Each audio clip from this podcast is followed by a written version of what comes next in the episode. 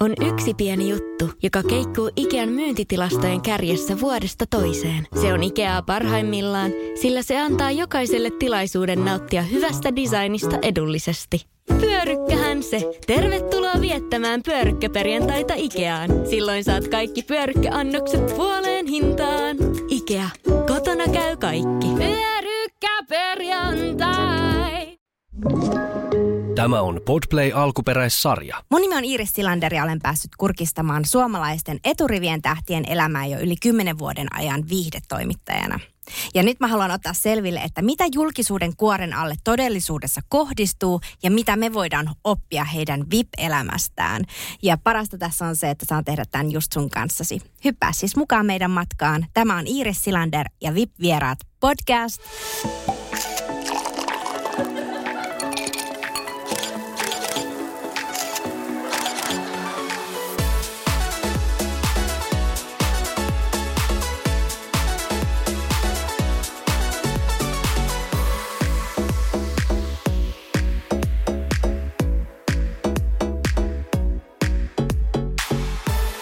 Ja tällä kertaa täällä on ihana, siis semmoinen säteilevä energia tuli tähän studioon. Olli Herman, tervetuloa. Kiitos paljon.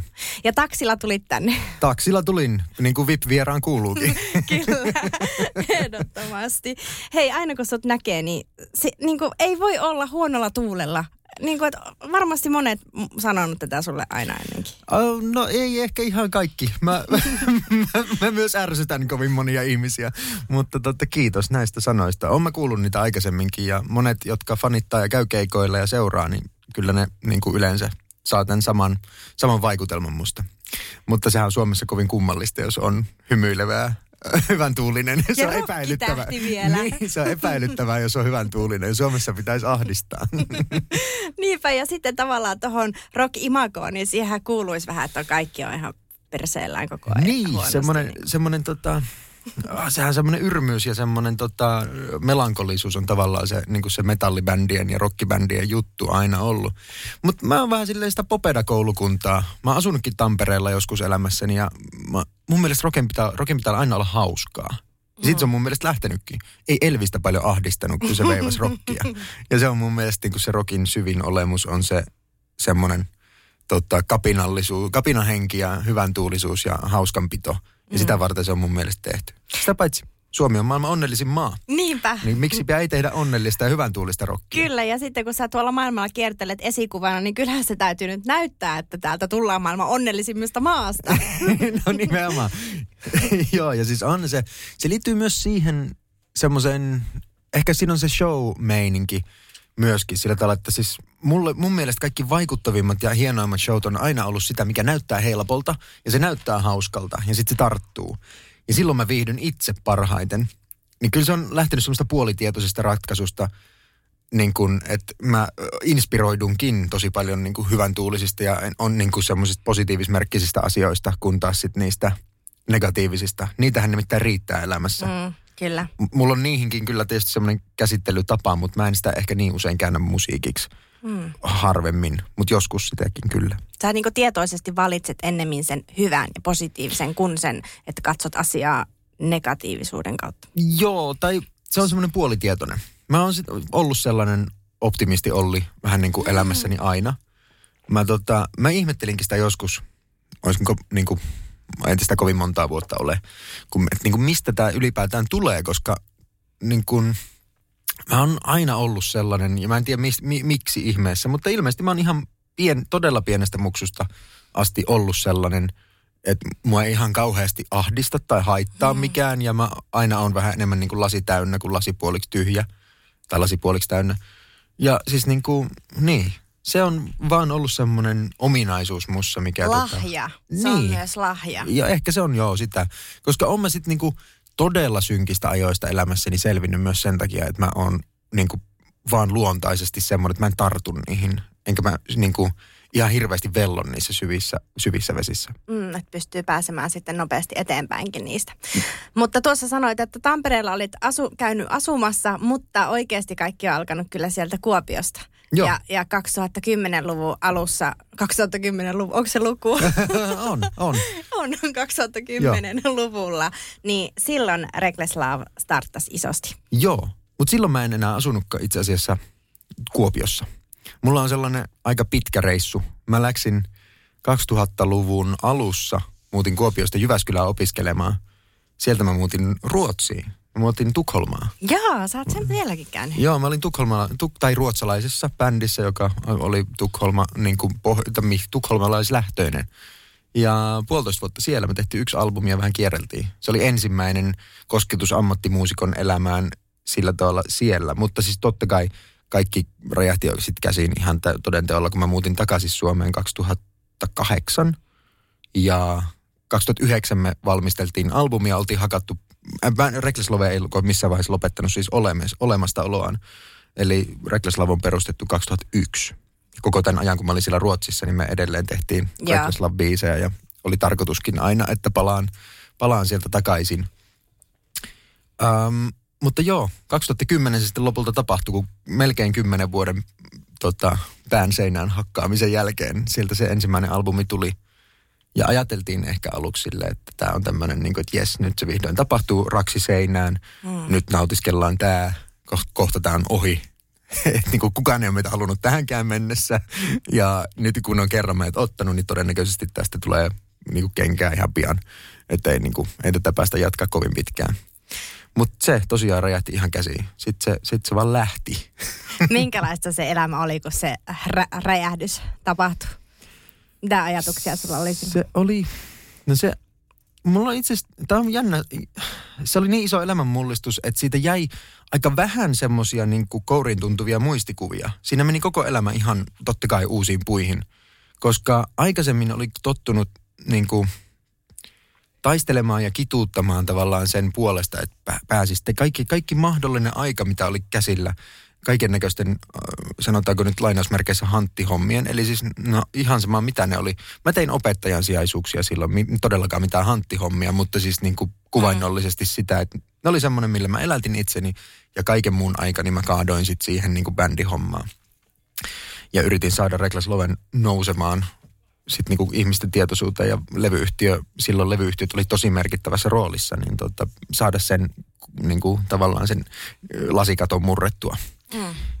Ja siinä ajaa itsensä niin tiukoille jollain tavalla, että et tota, se, se niinku vaikuttaa jo ihan itsestään, itsessään se sillä tavalla, että siinä niinku mulla ainakin pyyhkiytyy muistista hyvin paljon juttuja. Mutta aika niukkaa, tiukkaa elämää.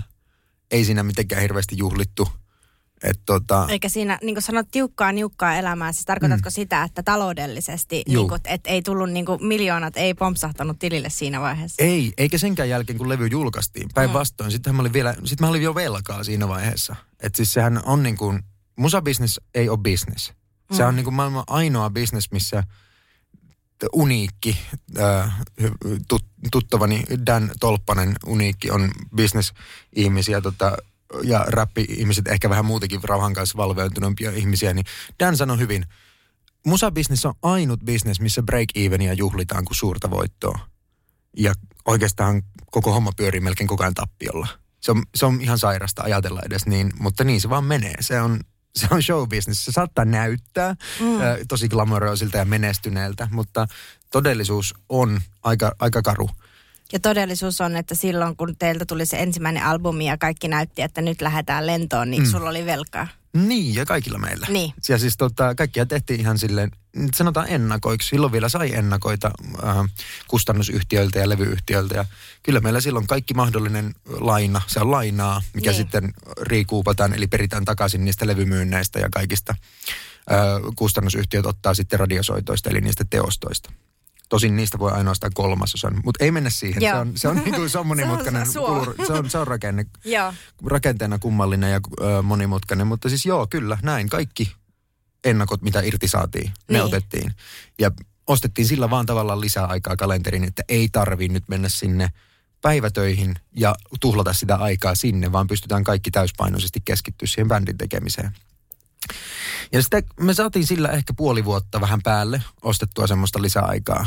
Ja se osattiin jotenkin ennakoida sillä tavalla, että se osui just siihen levyn julkaisun yhteyteen ja siitä noin puoli vuotta eteenpäin, mikä sitten uhkapelinä onnistui meidän, meidän kohdalla. Joo. Olisi ihan yhtä hyvin voinut, voinut mennä niin kuin päinvastaisenkin suuntaan. Niin. Ja se oli ehkä enemmänkin se oletus, että niin se voisi mennä. aikamoisia riskejä joutuu ottamaan. Siis siinä todellakin mm. täytyy uskoa siihen unelmaan ja todellakin niin kuin laittaa kaikkensa likoon. Että ihmiset näyttää sillä tavalla, että helposti tulee ne asiat, niin ne ei ole helppoja. Ei, ja sitten niin kuin nuorelle ihmisellähän se on, nyt niin kuin tällä el- elämänkokemuksella, niin ehkä mua, niin kuin, en, mua ei niin paljon kammoksuttaisi se ajatus, koska ei niissä niin isoista rahoista ole kysymys, jos miettii jotenkin puolen vuoden toimeentuloa vaikka mm, sen aikaisella rahalla, rahan saannilla, niin e- e- eihän siitä puhuta kuin, niin kuin jostakin kymmenistä tuhansista mm. niin kuin koko bändin osalta.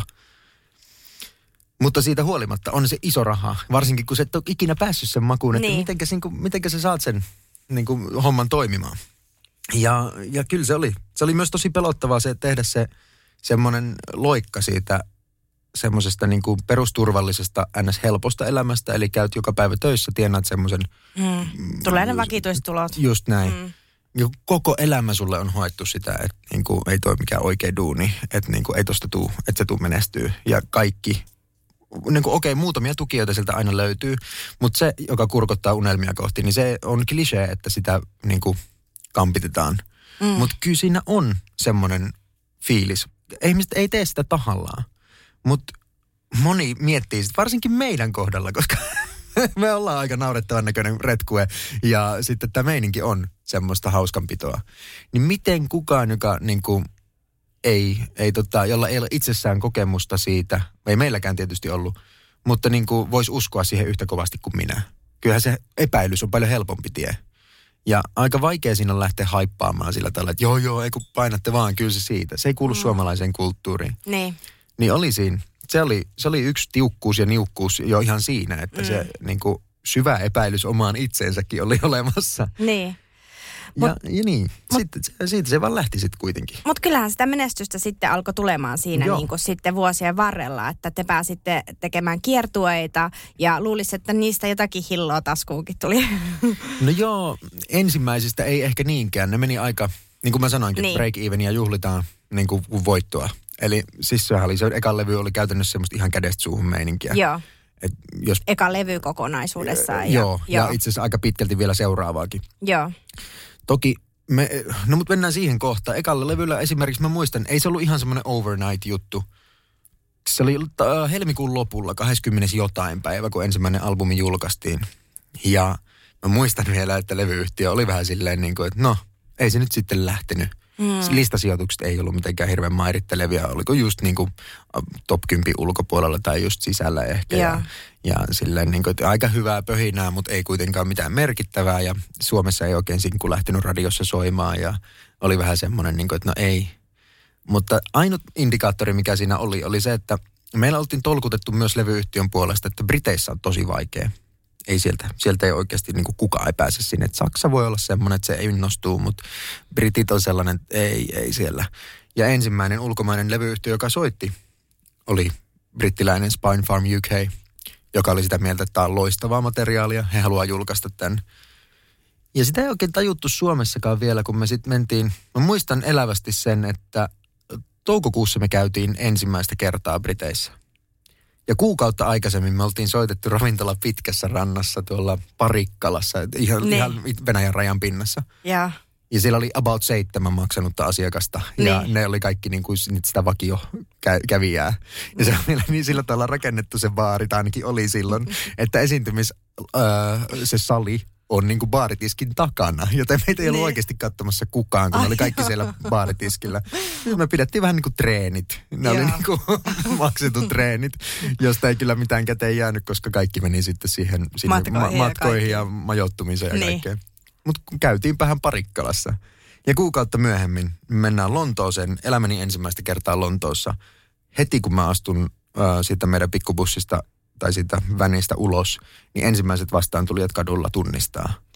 ai jaa. Ja, ja sitten niinku tiedettiin, että hetkinen, että me mennään Lontoon Camdeniin soittamaan Barfly. Että se on pieni paikka, todella pieni, mutta sitäkin legendaarisempi. Että siellä Niin. on niinku tyyli kaikki isotkin joskus soittaneet. Joo. Ja se oli 250 henkeä klubi ehkä ja se oli myyty loppuun. Joo. Ja sitten me mietittiin vaan, että no, Lontoossa on miljoonia ihmisiä, että eihän niin. toi Niin. tarkoita yhtään mitään. Ja koko ajan vähän itsekin vielä silleen, niin kuin, että Mm, ei tästä mitään. niin. Mutta sitten niin kuin Lontoossa alkoi ava- avautua se, että jumalauta, tähän lähtee. Mm. Että niin kuin Että nää tykkää ja nää on täällä Niin. niinku...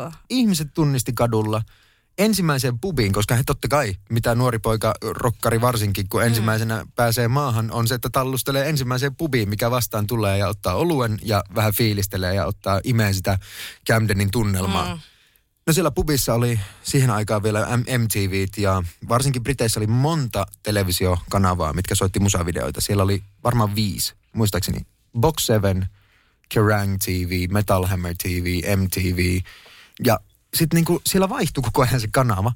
Ja se oli aina jonkin aikaa se kanava ja joka ikiseltä kanavalta tuli meidän Beautiful Bomb-nimisen biisin musavideo. Ja sitten niinku rupesi silleen aukeamaan. No niin, okei.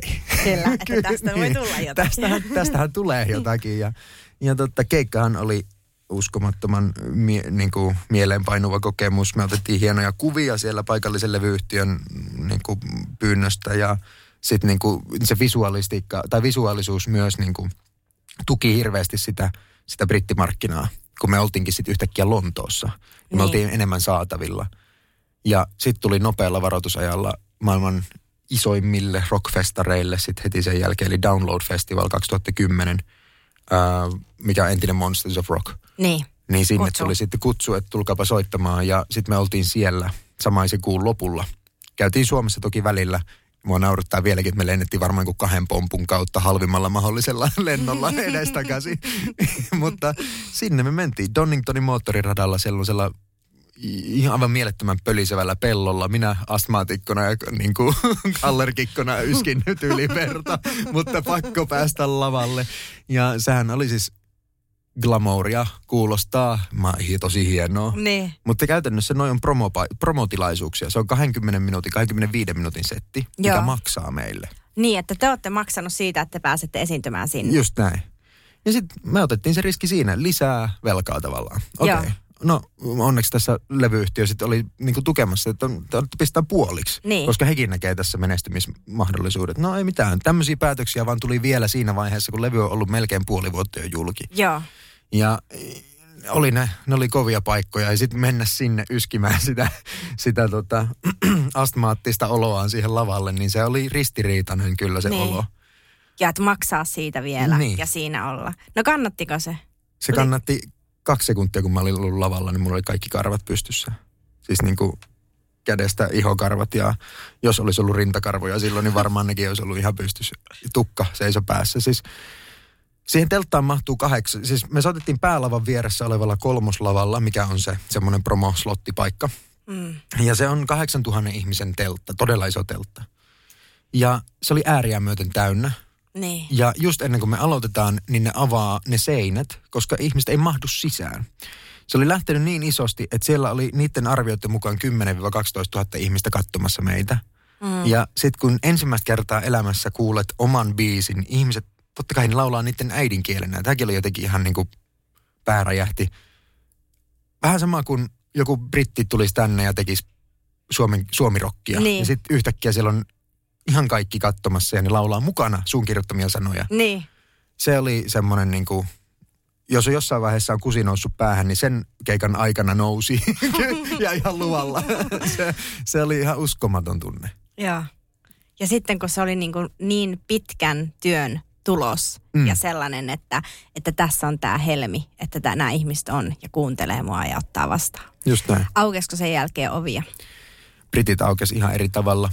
Sitten me päästiin seuraavana syksynä ensimmäiselle brittirundille. Tehtiin niin sanottu headline-rundi, eli oma. Ei lähdetty kenenkään lämpäriksi, vaan suoraan omille keikoille sinne. Moni paikka oli todella pieni, mutta no moni paikka oli myös loppuun myyty. Ja me kierrettiin ihan koko saari. Kaikki, niin kuin ne pienimmätkin kolot, mitä siellä on. Ja sekin oli ihan semmoinen tietoinen ratkaisu. Ei ne, niin kuin suurin osa niistä ollut mitenkään taloudellisesti kannattavia keikkoja, mutta ihan vain sen takia, että me haluttiin vakaa fanipohja sinne. Mm. Että on joku, mistä ponnistaa. Ja sitten vielä britit on siinä mielessä kullan arvoinen, että ö, Yhdysvaltain markkina seuraa, mikä on maailman suurin musamarkkina, ne seuraa hirveästi sitä niin kuin brittimarkkinaa. Ja britit taas seuraa jenkkien markkinaa. Ja Briteissä on semmoinen keskittymä, eli kaikki noi tommoset rock-alan lehdistö, niin ne on sieltä lähtöisin. Paitsi Rolling Stone.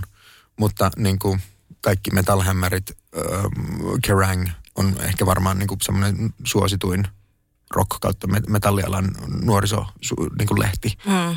Kaikki noi oli siellä ja se oli todella hyödyllistä olla siellä hyvissä kontakteissa. Ö, joo, se, se avasi tosi paljon. Ja sitten se, totta kai, koska Suomihan on tunnetusti sellainen, että sitten kun jossain ulkomailla menestyy, niin sitten se on niin kuin meidän pojat heti. Niin. Ja sitten vaikka, että mikä bändi tämä olikaan. Ja sitten alkoi Suomessakin kiinnostus nousta enemmän. Joo, mä muistan, että me, meidät oltiin ihanasti, meidän sen aikainen keikkamyyjä Susanna Nykänen oli myynyt meidät tota, kaikille isoimmille ja tärkeimmille festareille. Ja mä muistan, että niitä slotteja vähän upgradeattiin koska ne oli silleen niin kuin päivän alussa pienillä lavoilla aluksi yeah. silloin alkukeväästä. Mutta sitten kun se rupesi lähtemään, niin sitten niitä ruvettiin siirtämään pikkuhiljaa sinne. Me iltaa kohti. niin. Ja mä yeah. muistan, että sitten niin huipennus sille kesälle oli viimeinen, olikohan viimeinen ankkarok, mikä järjestettiin Korsossa. Varmaankin, tai jos ei, nyt tyylin toka vika. Niin. Ja koko kesä me ollaan pahdettu ja aina soitettu jossain pienimmällä lavalla. Ja siellä illan viimeisenä, mikä oli tosi palkitsevaa myös, koska ihmiset tuli katsoa, että mistä tässä nyt oikein höpötetään, mikä tämä juttu, nämäkö on lähtenyt Briteissä ja oli paljon mm. epäilijöitä ja oli paljon selkään taputtajia. Ja sitten Ankkarokissa, olikohan, se ei ollut päälava, olisiko ollut kakkoslava, iso lava kuitenkin ja me ollaan viimeisen sunnuntain ensimmäinen bändi. Ja sunnuntai on todet, niin kuin, se on aika vaikea paikka, koska ihmiset on aika hapoilla. Mm ne on pari-kolme päivää juhlinut siihen Kyllä. alle ja sitten niinku aamusetti eli iltapäivästä joku yhden aikaan. Niin. niin aika harva vaivautuu enää niinku paikalle, jos ei oikeasti halua. Mm. No muistan, että me katsottiin Bäkkäriltä, kun nousi seisomaan sellaisen niin kuin retkipöydän päälle tai semmoisen, niin kuin siellä on semmoisia taiteltavia pöytiä yleensä artisteille, että saa jossakin istua tai syödä sen lounaansa. Niin. Noustiin sen päälle seisoa, kun sitten näki sen pressuaidan yli ja kun portit avautui, niin sieltä lähti sellainen niin kuin massa. massa vyörymään. Ja, jengi siis juoksi ihan niin kuin kielivyön alla siihen eturiviin ja törmäsi siihen mellakka-aitaan. Se oli jotenkin semmoinen, niin kuin, että oh, tästä tulee jotakin todella siistiä. Kahvi menee suomalaisella tunteisiin, myös silloin kun sitä ei ole saatavilla. Siis mitä, onko kahvi lopussa? Nyt mulla menee kyllä kuppinurin. Ai vitsi, että mua ottaa pannuun. Kaikkea kun ei pysty suodattamaan. Kulta Katriina. Eläköön suomalainen kahvikulttuuri. Täälläkö sä oot? Hei kuule, meidän pitäisi nyt kyllä varmaan lähteä. Laiva on jo melkein tyhjä ja autokin pitää hei ajaa ulos. Aha, joo. Meni ajantaju jotenkin. Mm. Mutta lähdetään, on tää mukava laiva. Joo, niin on. Sitä paitsi ei täältä kaikki ole lähteneet. Kato nyt tossakin. Ne on henkilökuntaa. Ei niin, me jo tutustuttiinkin, hei. Joo, hei, hei kiitos kaikille kovasti taas kärsivällisyydestä. Finlines. Meillä koet meren. On yksi pieni juttu, joka keikkuu Ikean myyntitilastojen kärjessä vuodesta toiseen. Se on Ikeaa parhaimmillaan, sillä se antaa jokaiselle tilaisuuden nauttia hyvästä designista edullisesti. Pyörykkähän se. Tervetuloa viettämään pyörykkäperjantaita Ikeaan. Silloin saat kaikki pyörykkäannokset puoleen hintaan. Ikea. Kotona käy kaikki. Pyörykkäperjantai. Ja sitten vuosien ajan niin te pääsitte toteuttamaan unelmaa ja koko ajan tekemään mm. enemmän ja tuli Euroopan kiertueita ja niin kuin uusia albumeita ja tämmöisiä. Niin se oli varmasti niin kuin kovan työn unelmien täyttymys? On. Onhan se ihan älyttömän kovan duunin, mitä ei sille edes tule itse mietittyä. Itse asiassa mietin, kun tiesin, että tuun tänne, niin mietin sitäkin, että minkä verran tähän on nähnyt vaivaa. On semmoinen yleinen käsitys, että tarvii 10 000 tuntia tehdäkseen jotakin, niin, tai tehdä jotakin, että siinä tulla, niin kuin tullakseen siinä hyväksi. Niin. Ja itse asiassa japanilaisilla on vielä semmoinen niin kuin, että se on niin kuin vasta silleen, siinä pääset, se on kuin intermediate, se on varmaan semmoinen niin kuin keskiverto. Että niin kuin siinä vaiheessa olet vielä keskiverto. Että jos sä haluat semmoisen ihan mestari olla jossakin, niin se on 20 000 tuntia. Ja mä rupesin miettimään, että mä oon nyt tehnyt 15 vuotta ammatikseni melkein laulanut. Eikö itse asiassa tasan 15 vuotta laulanut ammatikseni. Ja nyt vasta musta alkaa tuntua siltä, että okei, mä, mä oon ihan hyvä. Mä, ja mä ymmärrän samalla, kuinka paljon mulla on vielä opittavaa Mä niin kuin tunnen myös ihan kivuliaasti sen, kuinka, kuinka huono mä joillakin osa-alueilla olen. Ja tota, totta kai sitä ennen, ennen kuin mä pääsin edes aloittamaan ammatikseen, niin totta kai mä oon ihan lapsesta lähtien laulanut. Eli varmaan sen 10 000 tuntia jo ennen sitä. Niin. Se on ihan järjetön määrä, mitä siinä on tehnyt duunia, mutta se ei tunnu siltä, koska se on aina ollut se kutsumus. Se on semmoinen, mitä mä teen anyway, koko niin ajan. se on sitä sun elämää joka Niin. tapauksessa. Se on niinku se elämän tapa Just ennemmin näin. kuin itse Niin. elämä. Mä tekisin sitä, vaikka, ei, vaikka mä sais siitä rahaa. Mutta tota, Ja tossa, tossa Niin. mä pysäytän, koska tämä on nyt varmasti se menestyksen avain. Tämä on just se, että miksi joku toinen muusikko menestyy, joku toinen ei. Et se on, Niin. se on niin kuin intohimo. Se on sellainen, että minkä vuoksi sä jätät ne opi, op, opettajan duunit sinne Niin. ja elät sillä, palautat tyhjiä pulloja kauppaan, että selviää. Koska Niin. se ei voi muuta, koska se on niin voimakas, mitä haluaa tehdä. niin tavallaan se semmoinen ohjenuora, että jätä aina plan B, niin se on huono neuvo siinä mielessä, että silloin kun sinulla ei ole vaihtoehto Btä, niin silloin sun on pakko menestyä. Mm. Silloin on pakko päästä sitä tekemään sitä asiaa, mitä, mitä sä oot aina halunnutkin tehdä. Se on erittäin raju reitti myös siinä mielessä, että kyllähän mulla meni kaikki moneen kertaan ihan uusiksi. Ihmissuhteet meni uusiksi. Öö, ei niinku, en mä tiedä yhtään asiaa, mikä ei olisi mennyt ihan päälailleen mun elämässä sen jälkeen, kun niin kuin lopulta, siinä on tavallaan niin kuin ahtaa itsensä niin tiukasta mankelista läpi. Plus sitten julkisuus muuttaa ihmistä. Mä oon ihan erilainen tyyppi varmasti kuin silloin 15 vuotta sitten. Mm. Joiltakin se iloisuus esimerkiksi, se tommonen niin positiivisuus on semmoiset perustava, per, per, miten ne sanotaan, semmoiset pohjimmiltaan mä oon edelleen samanlainen. Eli semmoiset niin kuin luonteen luonteen peruspiirteet. piir- Niin. niin. niin, ne on, ne on samat. Mutta oon mä paljon varovaisempi ihminen. Mm. Kyllä mä niin kuin mietin paljon enemmän, mitä mä sanon. Kyllä mä niin kuin oon tosi, tosi niin kuin, äh, paljon varautuneempi monella tavalla. Ja, ja siinä on, niin kuin, on siis ihan, ihan päälailleen on mennyt monet Sanoit, asiat. että ihmissuhteetkin on mennyt ihan uusiksi, mm. niin mitä sä tarkoitat sillä? Onko sulla niinku, Ei varmaan hirveän salaisuus. Anteeksi, mä keskeytän mm. ennen kuin pääsit kysyä lisää. Mähän on siis kerran ollut naimisissakin elämässä, elämäni aikana. Mm. Valtaosan siitä ajasta toki, kun olin niin kuin, kun tätä menestystä ja uh, niin kuin tämmöistä tuota, Reckless Loven ö, tähän mennessä niin kuin parhaat levymyynnit ja isoimmat kiertueet on tehty.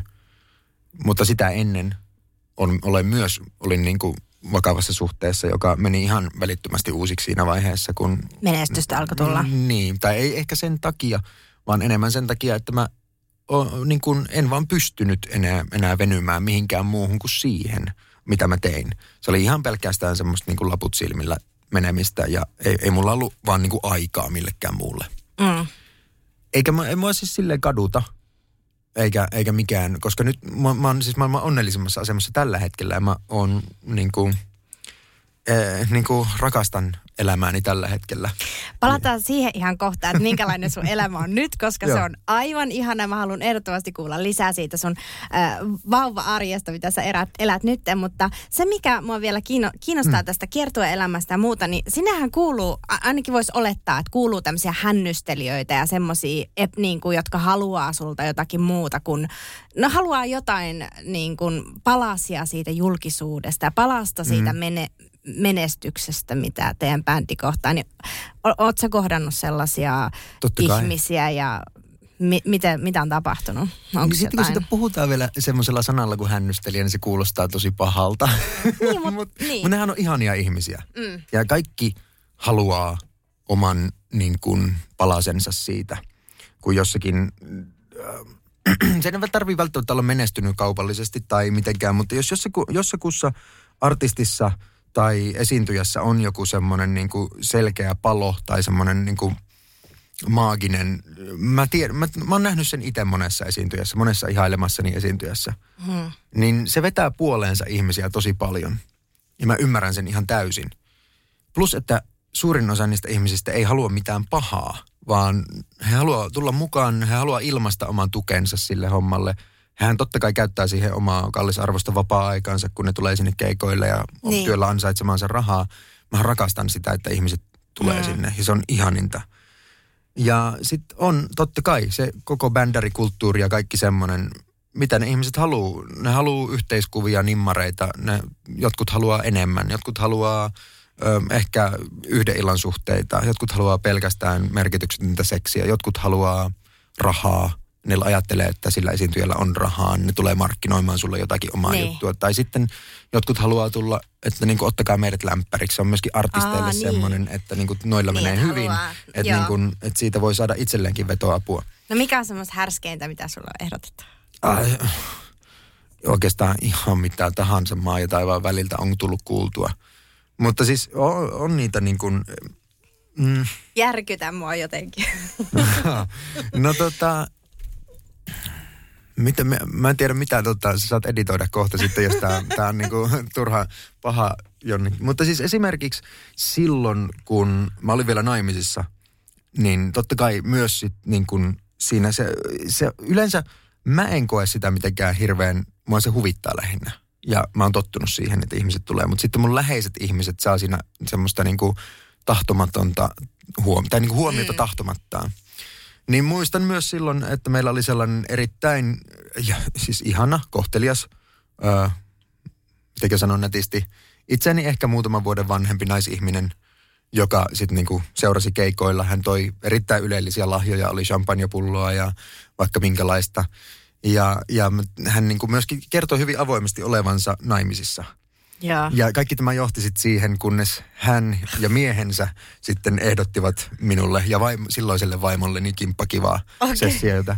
Ja, ja tota, vaikka tämän, niin tälle ei ollut minkäännäköistä indikaatiota päinvastoin, mä olin enemmänkin sille ollut että hyvin kohteliasti sanonut kiitos ja monelle lahjallekin ollut sanonut kiitos, mutta ei, tämä on ihan too much. Mm. Mutta tota, niin niin. Ehkä toi on silleen niin kuin kohteliaasti ilmaistu aika, niin kuin, aika roisi ehdotus. On kyllä näitä varmaan riittänyt ja semmoisia ihmisiä, jotka on. On. pyrkinyt lähelle sun elämää. On, on. Ja siis kyllä kiertoilla niillä näkee. Siis bändärikulttuuri on ed- edelleen tosi voimissaan. Ihmiset tulee. Ehkä se on enemmän semmoista shokeraamisen tarvetta, mutta onhan siellä mm. pa- paljon, on meidän keikoilla Briteissä ollut sellaisia, että on sekä äiti että tytär, jotka molemmat ovat siellä Niin. niin kuin ihan sama asia mielessä. Herregud. Joo, ja siis on tämmöisiä. Ja, ja äskenhän mä kerroin pariskunnasta, Niin. jossa se aviomieskin oli mukana siellä. Niin. Mutta ihmiset on kummallisia. Ja ihmiset on sellaisia. Niin. Se on, se on vain yksi puoli heistä. Sitten toisaalta taas niin kuin ihan päinvastoin, niin sieltähän myös saa hirveästi voimavaraa. Me ollaan tehty monia semmoisia hyviä, niin kuin, esimerkiksi niin kuin noita, meidän rumpali, mä muistan, että Briteistä se löysi semmoisen ihan uudenlaisen, se menee tosi nörttikamaksi, mutta siis semmoisen rumpukalvosysteemi, mitä ei ollut missään muualla maailmassa. Ja se jäbä tuli vaan markkinoimaan hänelle sitä. Ja sitten kun sit vähän aikaa jutteli, Niin. niin me testattiin sitä ja se muutti ihan täysin koko sitä yleissointia. Ja se oli ihan mielettömän siisti juttu. Niin, niin, että voi tehdä tämmöisiäkin löytöjä. Joo, ja siis se on ihan, ihan niin kuin kaikkea maa ja taivaan väliltä tulee. Mutta nämä tämmöiset hä- hännystelijät tai tämmöiset bändärit ja mitä kaikkea onkaan, niin se vaatii niin kuin sun puolisolta aika paljon myös sitä ymmärrystä ja mm. sitä, että minkälaisessa maailmassa sä elät ja muuta. Niin nytten kun sä oot umpirakastunut ja teillä on ihana vauva ja kaikkea, niin miten te olette käsitellyt tätä asiaa? Koska te, teidän bändihän nytten just on tehnyt comebackin ja Joo. lähdette taas kiertueelle ja muuta, niin nämä on varmaan semmoisia niin kuin, tärkeitä asioita ymmärtää. On, ja nehän on kieltämättä, ne on siis todella vaikeita asioita käsitellä. Vaikka kuinka niin kuin luottamusta olisi, niin aina kun elät tommosessa, se on käytännössä sillä, että joka ilta bileissä töissä. Niin. Niin kuin se, ihmiset tulee pitämään hauskaa ja niillä on se jollakin vuoden kohokohta, jollakin viikon, jollakin kuukauden kohokohta ja all in, kaikki peliin. Ja sen takiahan siellä tulee noita ylilyöntejä ja överöintejä niin kuin yleisön puolelta. Mutta meille se on joka ilta. Koska sitten kun ne bileet on ohi, me mennään seuraavaan kaupunkiin ja uudet ihmiset. Ja niillä on sama juttu. Ne vetää ihan täysiä päätyy. Ja sitten taas seuraava kaupunki. Ja parhaimmillaan se on 5-6 viikkoa putkeen joka ilta sitä Niin. se, se niin kuin mahdollisuuksien määrä sille, että, että, niin kuin, että ei olisikaan uskollinen tai ei, olisi, ei olisikaan niin kuin luottamusta enää. Se luottamuksen särkymisen, niin kuin, se niiden mahdollisuuksien, mahdollisuuksien määrä on ihan lukematon. Sitten niin kuin mikä tahansa voi tavallaan olla semmoinen, mikä aiheuttaa riitaa. Joku yhteiskuva liian uskalias sellainen, joku roikkuu sussa kiinni sillä tavalla, vaikka sit itse haluaiskaan sitä, mm. niin voi monelle olla liikaa. Kyllä. Mutta totta kai ne perusasiat pitää olla siellä. Se on se, se tota, keskinäinen luottamus. Ja sitten kaikki, äh, niin se luottamushan ei ole, yksi mun idoleista on verrannut luottamusta hammastahna-tuubiin. Muista on koomisi vertaus ikinä, mutta se on totta. Hammastahna-tuubi, jos se kerran purskahtaa kaikki ulos sieltä, niin koitapa tunkea takaisin. Mm, Se ei, niin kuin, ei se mene ihan helpolla. totta. Niin joka ikinen hetki, sun pitää myös itse ylläpitää sitä. Ja se on, niin kuin, se on se vaikein juttu luottamuksessa. Ja siellä rundilla onneksi nykyään on niin kuin, mulla on tässä puhelin pöydällä. Mä pystyn vaikka niin kuin saman tien keikan jälkeen olemaan FaceTimeissa siihen hetkeen, kun mä nukahdan tyyppisesti siellä niin kuin keikkabussissa. Plus sitten, että etukäteen selkeät pelisäännöt on aina hyvä olla. Mm. Mutta onhan tos niinku, mä, niin, se on ihan ta- tasan kahden ihmisen kauppa, pysyykö luottamus. Mm. Mutta tota, on mulla nyt niinku, sanotaan näin, että tähän melkein 40 ikävuoden, 38 V ja 15 vuotta on tehty ammatikseen tätä hommaa, niin ja nyt niinku semmoiset sekoilut ja kaikki kokeilut on kyllä nähty. et, niinku, et kyllä sen ehkä huokuukin musta, että mulla eniten, mikä kiinnostaa tällä hetkellä, on se oma poika kotona. Ja se Niin. niin kuin, mä en tekisi mitään ikikuuna päivänä, että mä jollain tavalla menettäisin niin kuin, hänessä jotakin. Ja mä tiedän, mä oon opiskellut joskus opettajaksi, mä myös tiedän, mä oon lukenut kasvatustieteitä ja niin rumasti kuin se on sanottukin, niin semmoinen ero pariskunnan lapsi kärsii ihan helvetisti siitä. Niin kuin monesti nykyään ehkä ratkaistaan ongelmia sillä. Mä en tuomitse ketään, olen itsekin eronnut. Mutta jos olisi joku kriisi parisuhteessa ja meillä, nyt kun meillä on lapsi, niin saattaisi harkita kyllä aika paljon useampaan kertaan. Mm. Koska se on, eh, kaikki tutkimukset on vuosikymmeniä jo sanonut sitä, että se on sille lapselle ihan tuhoisaa. Ja semmoinen itsekäs ratkaisu. Nyt mennään todella diipiksi. Niin. Mutta sanonpahan vaan ääneen sen, että se, se on ai- aina lähtökohtaisesti itsekäs ratkaisu. Tietysti ei aina voi valita. Joskus se on vaan parempi erota. Niin. Mutta niin jos se on semmoinen niin millään tavalla selvet, niin kuin sel, selvitettävissä tai kestettävissä oleva kriisi, Niin. niin se niin kuin on tavallaan se mun päämäärä tällä hetkellä ihan selkeästi elämässä, että ehkä se ei enää ole niin laput silmillä se oman unelman jahtaaminen. Niin, susta on tullut nyt keski-ikäinen tämmöinen pappa. niin musta on tullut isä. niin. se, se on tavallaan unelma, mitä mä en ikinä, ikinä edes kokenut haluavani. Mä oon monta kertaa miettinyt elämäni aikana, että musta ei varmaan ikinä tuu isää. Mm. Joskus mä mietin, että mä en haluakaan isäksi. Mutta niin klisee kuin se onkin sanoa, niin se hetki, kun ä, oman lapsensa näkee ekalla kerralla, niin se, siinä taas kääntyy yhden kerran niin kuin elämä ihan täysin niin kuin mullin mallin. Edelleen ihan sama mies mä olen kuin ennenkin. Samat Niin. jutut, samat niin kuin, yhtä, yhtä huonot jutut varsinkin.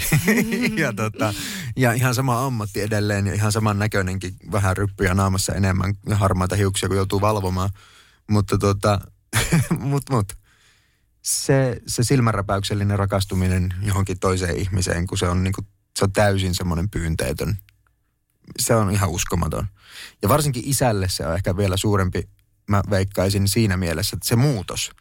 Äiti pääsee s- niinku, Äiti on siinä muutoksessa ja alusta alkaen, Niin. niin. silloin kun se on siellä si- vatsan sisällä Just ja se näin. muutos lähtee jo silloin käyntiin ja isällä se lähtee vasta kun hän näkee sen. Niin, vaikka kuinka yrittäisi, tai niin, ku- vaikka kuinka mä yritin asennoitua henkisesti siihen, että no niin kohta se poika sieltä syntyy, niin siitä huolimatta mä sain itseni kiinni aina välillä silleen niin kuin viikko ennen laskettua aika. Hei, laskettu aikahan on viikon päästä jo. Silleen, ai, tuliko yllärinä?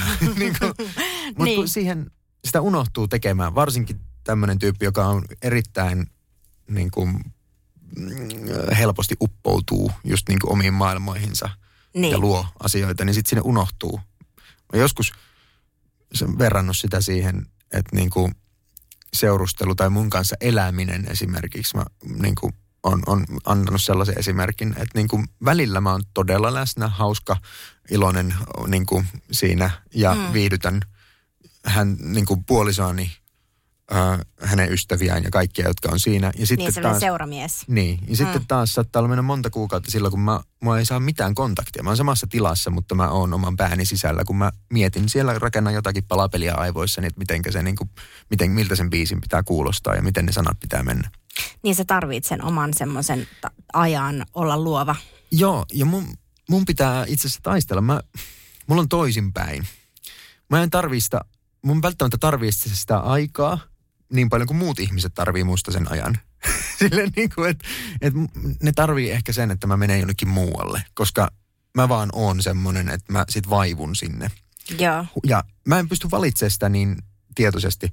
Mä pystyn taistelemaan sitä vastaan, mutta silloin kun se on päällä, kun mä niin kuin, äh, mun ajatukset rullaa sitä yhtä rataa siellä päässä, niin mä en edes välttämättä saa nukuttua öisin. Että sit mä niin kuin on, pötkötän silmät auki siinä sängyssä ja koko ajan mietin sitä, että miten se pitää mennä, kunnes jossain vaiheessa ratkee se asia. Ja se on semmoista niin kuin jopa pakkomielteistä ehkä jonkun mielestä, mutta tota, sen kanssa mä oon yrittänyt oppia elämää, mutta se mä tiedän, että se ottaa monilta muilta ihmisiltä paljon enemmän kuin Mm. multa. No miten tota, sun elämän rytmit ja arki, niin miten te pystytte pyörittää tätä koko ö, pakettia nyt kun on pieni vauva siinä mm. ja sun äitikin on ollut huolissaan siitä, että kun sun keikka, keikka-elämä on niinku semmoista, että valvotaan yöt ja muuta, niin miten tämä niinku käytännössä onnistuu nämä kaikki tämmöisen pyörittäminen sitten? No se jää nähtäväksi vielä, mutta tota, mulla on sijais kärsimystä ja kokemusta tuosta koko muusta bändistä. Mä oon bändistä viimeinen, joka Niin. tulee isäksi.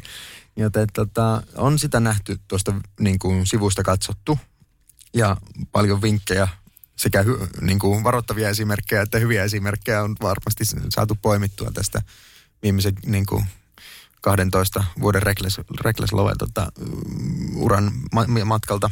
Onko puolisot ja lapset mukana ollut keikoilla tai jossain? On. Joo, että se On, semmoinen ja- yksi suuri perhe. No parhaimmillaan kyllä. Tietysti on se ihan uu, niin kuin tuskastuttavaa ja uuvuttavaa niille muille ihmisille, koska ne on ne samat biisit joka kerta. Ja se on se sama show, mikä kiertää. Se on kuin sirkuselämää. Että jossain vaiheessa se taika häviää siitä. Niin. Se niin kuin, joillekin ei ehkä, mutta tota, niin kuin ei meille. Mulle itselleni ei ainakaan, mulle se aina siellä. Mutta mä ymmärrän hyvin sen, että Niin. niin. niin kuin jonkun puoliso, joka ei välttämättä edes niin kuin on niin inessä rock-musa-hommaan, niin sitten välttämättä jaksaisi kiertääkään sit niin kuin ihan hulluna mukana. Plus, että onhan se ihan todella aikaa kuluttavaa, että kyllä siinä niin kuin joku loma pitää olla. Ja siis niin voisi kuvitella, että kun... Semmoista tehdä. Niin. Niin. Ja sitten voisi kuvitella se, että jos te olette siellä keikkabussielämässä, että siellä on kaikki rokkarit, kaikkien puolisot, kaikkien lapset, niin, niin siinä vaatii myös sellaista niin kuin, äh, tiedätkö, että kaikki tulee toimeen kaikkien kanssa, että siellä niin kuin ne ihmissuhdekemiat kaikkien välillä, Niin. että onko se semmoista yhtä suurta draamaa? No sehän on, no keikkabussielämää ei kyllä niin kuin, saa tulla, mutta ollaan aina sanottu, että te ette oikeasti halua. Mm. Se on, no okei, jos, jos semmoista normaali päivää miettii tuommoisella, niin kuin, me sanotaan nightlinerin rundiksi, semmoisella kun lähdetään Eurooppaan. Suomessa niitä ei tehdä, koska Suomessa kiertäminen on semmoista niin kuin viikonloppupainotteista. Tehdään kahdesta kolmeen päivää keikkoja ja sitten mennään arkipäivisin kotiin. Mikä on lapsiperheelle tosi niin kuin, jopa ehkä helpottavaakin siinä mielessä, että niin kuin mä odotan oikein sitä aikaa, että me päästään tekemään Suomen keikkoja, koska sitten mä voin isänä olla läsnä arkipäivät. Toki mä oon viikonlopun kokonaan pois, niin. mutta mä oon sitten niinku arkipäivät siellä. Ja viik- Suomessa keikoille mukaan tuleminen on easyä siinä mielessä, että ma- välimatkat ei ole ihan niin järjettömiä ja niin kuin, täällä se on helpommin järjestettävissä. Koska se keikkabussielämä, se, se semmoinen kiertuebussielämä, niin se on, se on monelle, no esimerkiksi just niin kuin mitä mainitsitkin tuossa, niin mun äidille esimerkiksi se oli ihan kauhistus, kun niin kuin hän ajattelee koko asiaa. Sehän on niin kuin yötöissä olemista.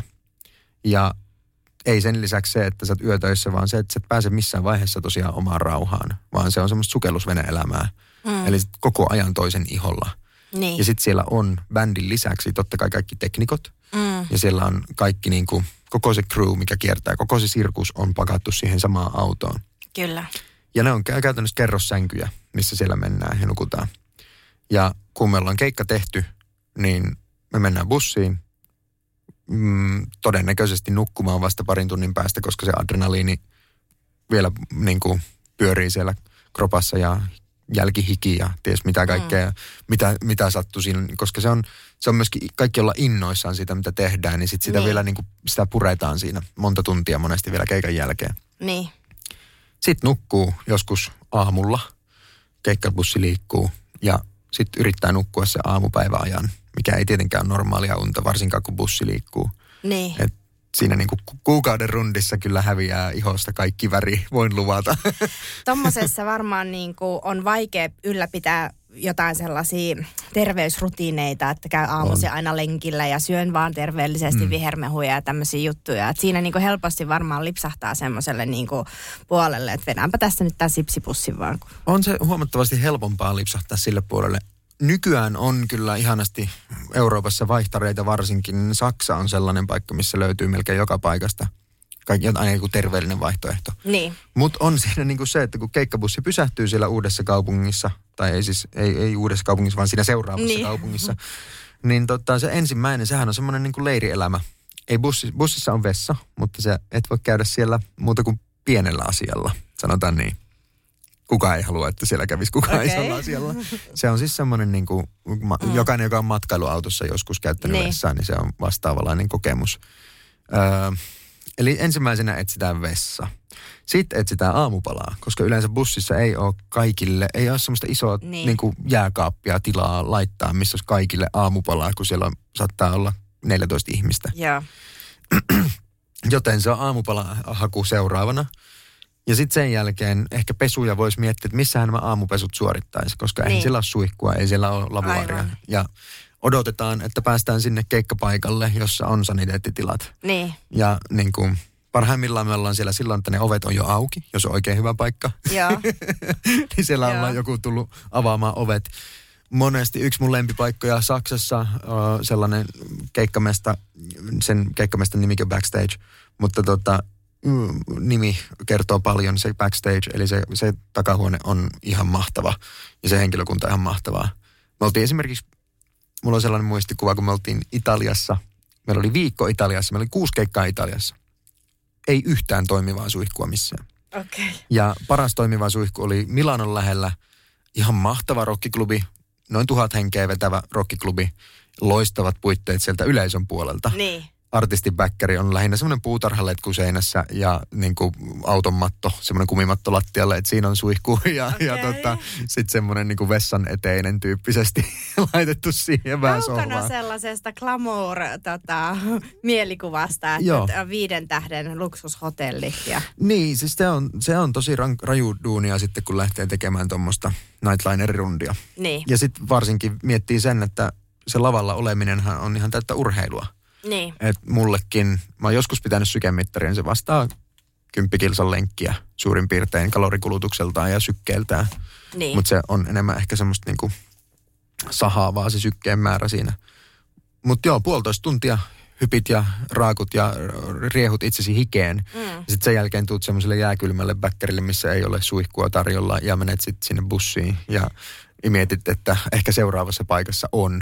Ja seuraavassa paikassa ei ole vielä edes ovet auki, siellä Niin. niin. ei ole vessaa tarjolla missään ja et pääse niin kuin sinne sun tänne ja sitten joudutaan jossakin huoltoasemalla tai truckstopilla jossakin lainaamaan noiden, noiden tota, rekkakuskien saniteettitiloja tai jotain vastaavaa. Niin. Et se ei todellakaan ole parhaim, niin kuin pahimmillaan se on niin kuin todella epäglamouria. No miten semmoiset rokkarit, jotka äh, sit siellä keikoilla myös vähän tota, juo alkoholia ja käyttää kokaiinia ja muuta, miten mm. ne niinku selviäisi tollaisesta elämästä? No siis sehän on nimenomaan se yksi pakokeino siitä. Niin. Kun se on, äh, se, kyllä se viinajuonti ja kaikki päihteet siellä, niin kyllä mä ymmärrän myös sitä, sitä puolta ihan täysin siinä. Että se, se on hyvin helppo pakokeino, koska mm. niin kun, välillä se on ihan sietämätöntä. Sitten siihen niin kun päälle koti-ikävä monella on varmasti Niin. niin. Niin kun, joku, joka edes odottaa kotiin. Ja ehkä suurimmat koti-ikävät mä oon nähnyt niillä ihmisillä, joilla ei ole ketään mm. niin kuin siellä kotona. Niitä enemmänkin pelottaa mennä sinne kotiin, kun Niin. se on se ainut paikka, missä tapaa ihmisiä. Ja sitten ketä siellä tapaa on ne hännystelijät, mistä tässä puhuttiin. Niin. Niin, niin sehän voi olla pahimmillaan todella surullista niin kuin, mm. elämää sil- siltä kantilta. Itsellänikin on ollut se tilanne, että ei ole ollut ketään kotona odottamassa. Niin. Ja sitten sieltä rundilta palaaminen on lähinnä vähän semmoinen niin pelottava juttu. Mutta onko ne päihteet siellä semmoisia, että niitä niinku on oikeasti, ne on jotenkin olemassa ja sellaisia ma- mahdollisuuksia? Ja, On, Niin. ihan samalla tavalla kuin aina ennenkin. Joo. Ja itse asiassa nykyään varmaan vielä enemmän, koska ne on paljon, paljon tavallisempia kuin mitä niin kuin joskus menneinä vuosikymmeninä. Että niin kuin, äh, se, se jotenkin mun mielestä semmoinen ehkä, ehkä se on semmoinen pumpulissa kasvanut idea siitä, että niin kuin ihmisten päihteiden käyttö olisi jotenkin niin kuin, vähentynyt. Ehkä ihmisten määrä, nuoremmat ehkä tajuaa sen, että niin kuin alkoholia ei käytetä enää samalla tavalla kuin ennen. Mm. Semmoista humalahakusta juomista vähemmän. Mutta kyllä mä tuolla niin kun, kun on tuota kiertoelämää nähnyt ja nähnyt sitäkin puolta elämästä, niin kyllä mä näen siis ihan normaalissa yöelämässä Helsingissä ja missä tahansa menenkin, niin kyllä sen osaa bongata ja haistaa, kun missä mm. se kannabis kärryää ja niin kun, kyllä sen näkee ihmisistä, kenellä, se, kenellä ne silmät on vähän enemmän lautasena ja kuka hikoilee ja kuka, kenellä se niin kun, suu Niin. niin. kuivaa ja se juttua vaan tulee. Mikä sun Se- oma asenne on noihin? mun asenne on, että mä en lähde siihen. Mä itse asiassa niinku, mä, mä oon tota, mä oon semmoisessa tilanteessa mun elämässä tällä hetkellä, että mä niinku on harkinnut jopa kokonaan niinku alkoholin pois jättämistä. Koska, ja mulla se on aina ollut myös sillä tavalla, että kun mä soitan mun kroppaani, mulla, mä en voi vaihtaa kieltä kitaraan. Jos kitaran kieli menee poikki, niin sen voi vaihtaa. Mm. Mutta jos mulla menee kurkku... Kieli niinku- poikki. Niin, niin sitten se on poikki. Niin, Niin sille ei vaan voida mitään. niin. Ja sitten se, että niinku mahdollisimman, mä en, mä en tiedä, mulla on ehkä joku puolustus, tai niinku tässä immuuni, immuunivasteessa joku semmoinen heikko kohta, koska joka ikinen kerta, kun sillä rundilla on, niin mä oon myös joka ikisellä rundilla flunssassa jossain vaiheessa sitä. Ja se on laulajalle ihan murhaa. Mm. Että niinku, mä käytän ääntäni työkseni ja sitten mulla on joku hengityselinfektio siellä, niin se on, se on ihan kammottavaa. Niin. Ja hyvin, hyvin usein tommoset niinku raj- rajut rundit, missä mennään monta keikkaa peräperää, niin en mä siellä, ei mulla ole aikaa ryypätä. Mm. Että kyllä sillä sitten niinku aika moni muu sitä harrastaa. Mutta niinku, jos mä siellä aion juhlia, niin sitten mun on pakko katsoa silleen, että seuraava päivä on vapaa päivä. Joo. Että niinku, mulla on aikaa myös palautua sit siitä. Niin ja varsinkin nyt, kun menee kohti 40, niin Just sitten se näin. palautuminen kestää viikon. Niin nimenomaan. Että Siinä. et, et, niinku hyvin epätodennäköistä, että mä tästä enää ainakaan päihteiden, päihteiden käyttöä lisäisin. Enemmänkin vähenee, että koitetaan pysyä tuossa kofeiinissa. Hei, mulla on viimeinen kysymys sulle. Aika loppuu tästä meiltä. Niin mikä on sulle luksusta? Koti. Hei, tällä mennään. Kiitos paljon.